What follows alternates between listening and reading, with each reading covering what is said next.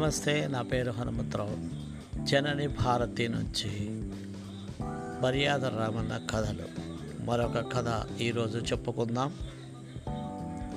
ఒక ఊర్లో ఒక వర్తకుడు ఉన్నాడు. అతడికి నలుగురు కొడుకులు ఉన్నారు. తను చనిపోతూ ఒక వీధినామా రాశాడు. దాంట్లో పెద్ద కొడుకులు ముగ్గురు. వ్యాపారంలో అనుభవం ఉంది. బాగా వ్యాపారం చేస్తున్నారు కనుక వారికి ఇష్టం వచ్చినంత నాలుగవ వాడికి ఇచ్చి మిగిలిన దానిని వాళ్ళు ముగ్గురు పంచుకోవాలి అని దాంట్లో ఆయన రాశాడు. కొంతకాలానికి ఆయన చనిపోయాడు. కొడుకులందరూ కూడా కూర్చొని ఆస్తిని పంపకాలు చేసుకోవాలని అనుకున్నప్పుడు వీలునామా తీసి చదివారు. ఇష్టమైనంత నాలుగవ వాడికి ఇచ్చి మిగిలింది వీళ్ళు ముగ్గురు పంచుకోవాలి అని ఉంది. వాళ్ళు ఏం చేశారంటే భవంతులు స్థిరాస్తులు అన్నీ కూడా ఉంచేసుకొని ఒక ఆవుని కొద్దిగా ధనాన్ని నాలుగో వాడికి ఇచ్చి వాడిని బయటికి తరిమేశారు.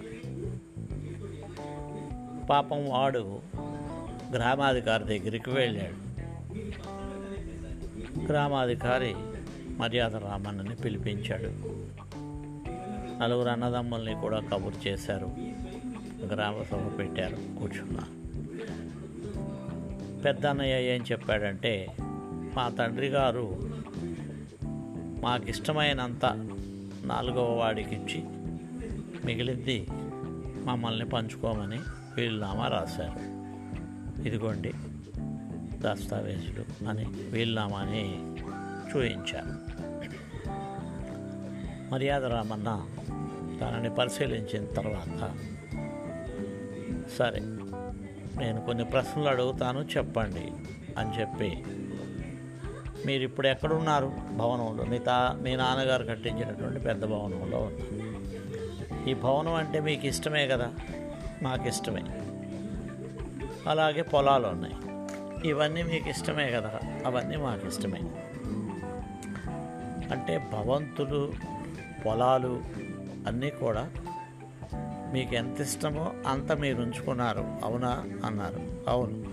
మాకు ఇష్టమైనంత మేము ఉంచుకున్నాం మిగతాది నాలుగో వాడికి ఇచ్చాం అని చెప్పారు.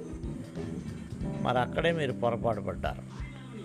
మీకు ఇష్టమైనంత మిమ్మల్ని ఉంచుకోమని చెప్పలేదు మీ నాన్నగారు వీళ్ళమాలో మీకు ఇష్టమైనదంతా చిన్నవాడికి ఇవ్వమని రాశారు. అంటే మీరు ఏదైతే ఉంచుకున్నారో అదంతా కూడా చిన్నవాడికి ఇచ్చేయాలి. మిగిలింది మీరు పంచుకోవాలి. కనుక అదంతా కూడా చిన్నవాడికి ఇచ్చేసేయండి.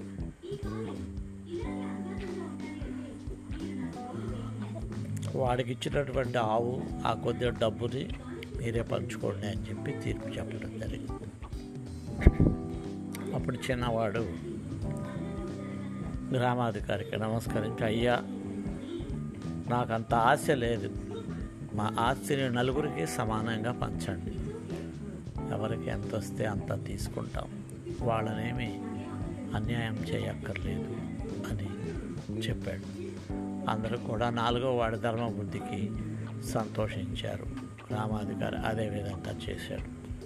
అప్పుడు వాళ్ళ అన్నయ్యలు ముగ్గురు కూడా తమ తప్పు తెలుసుకొని క్షమించమని వాడిని అడిగారు. ఈ విధంగా మర్యాద రామన్న తెలివిగా తీర్పునిచ్చాడు. అందరి మననలు పొందాడు.